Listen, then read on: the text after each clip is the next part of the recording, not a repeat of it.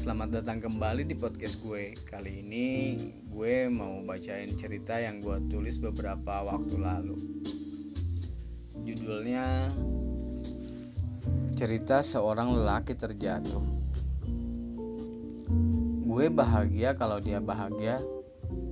Bagi saya, dulu kalimat ini terdengar klasik atau basi saat ini saya merasakan hal itu setelah sekian lama enggan menerimanya. Awal tahun, saya belajar sesuatu dari berbagai kehilangan. Dari mulai kehilangan hal-hal besar seperti orang-orang yang dicintai, pekerjaan, usaha, hingga kehilangan yang sifatnya remeh, yaitu kehilangan barang berupa tas serta isinya. Anehnya, Justru dari kehilangan tas yang akhirnya kembali itu, saya mendapat pelajaran yang bernilai.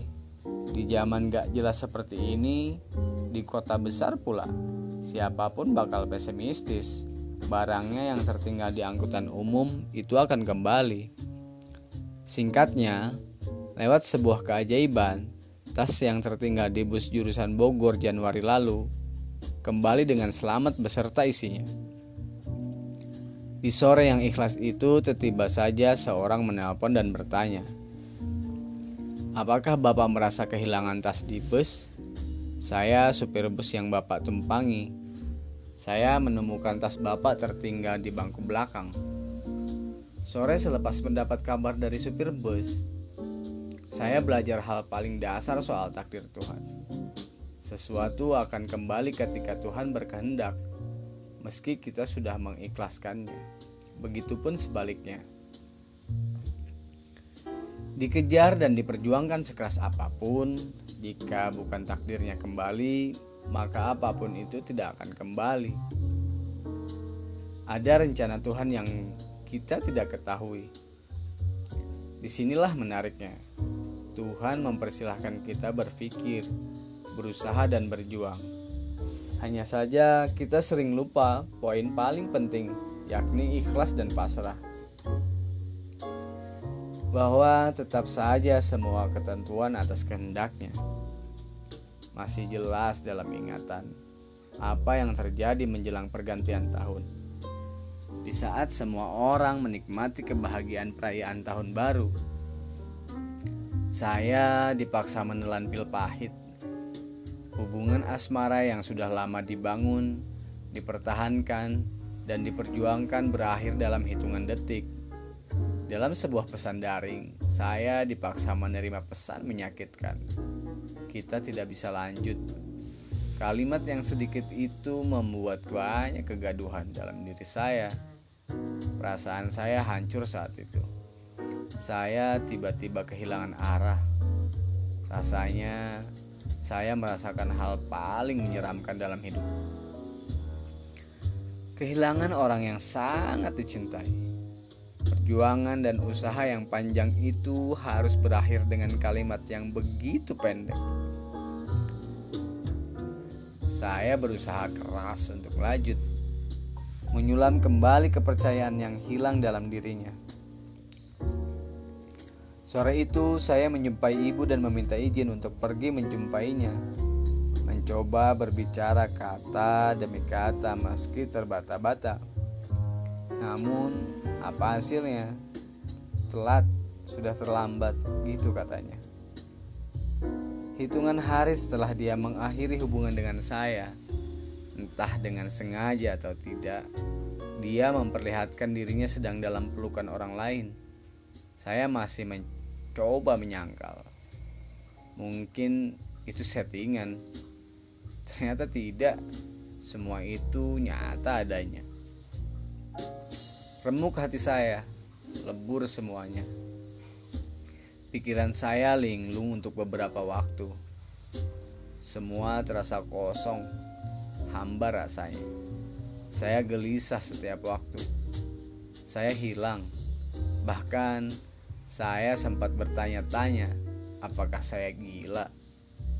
Untuk meyakinkan diri soal kewarasan saya, saya sempat menghubungi seorang kawan lama. Bro, gue masih waras kan ya? Kawan saya hanya tertawa setelah mendengar cerita saya. Katanya, kau masih harus bersyukur.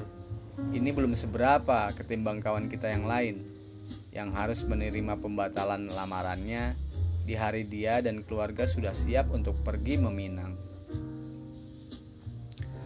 Tiba-tiba dalam setengah kehilangan sadar, saya mengingat kejadian tas yang hilang. Saya menemukan pencerahan bahwa ini semua adalah jalan Tuhan. Jalan takdir yang Tuhan gariskan. Jalan untuk ikhlas dan tenang. Saya belajar lagi, mencoba menikmati semuanya. Saya kembali berjalan, menikmati sakitnya, merasakan marah, dan semua kecewa. Saya bahagia. Saya menerima dia untuk bahagia, meski bukan dengan saya. Saya masih beruntung. Ini terjadi sebelum saya mengenalkan dia kepada keluarga saya, tidak seperti kawan saya yang lain. Kalimat gue bahagia kalau dia bahagia ternyata cukup ampuh mendamaikan keegoisan dalam diri saya. Saya menyangka bahwa saya tidak akan mampu berdamai dengan kalimat yang dulu saya anggap remeh itu. Kalimat itu ternyata berkaitan erat dengan keikhlasan dan kepasrahan atas segala kehendaknya. Kita sering lupa bagaimana cara semesta bekerja Seringkali kita meminta ridho Tuhan dalam banyak hal, padahal kitalah yang semestinya ridho akan semua kehendaknya. Dan hal paling pasti yang saya pelajari adalah tidak ada yang perlu dipertahankan mati-matian karena tidak ada yang lebih menyedihkan dan menyakitkan selain kehilangan iman dan kepercayaan.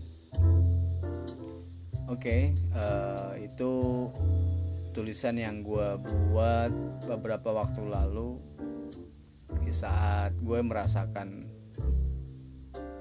hal pahit dalam hidup gue, kehilangan orang-orang yang gue cintai, pacar gue, keluarga gue, teman-teman gue,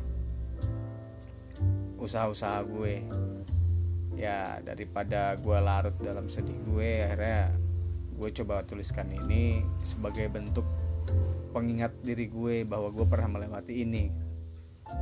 Oke buat temen-temen yang punya cerita atau apa pun mari berbagi. Bisa kirim tulisan kalian di email gue yang tertera di pitch podcastnya.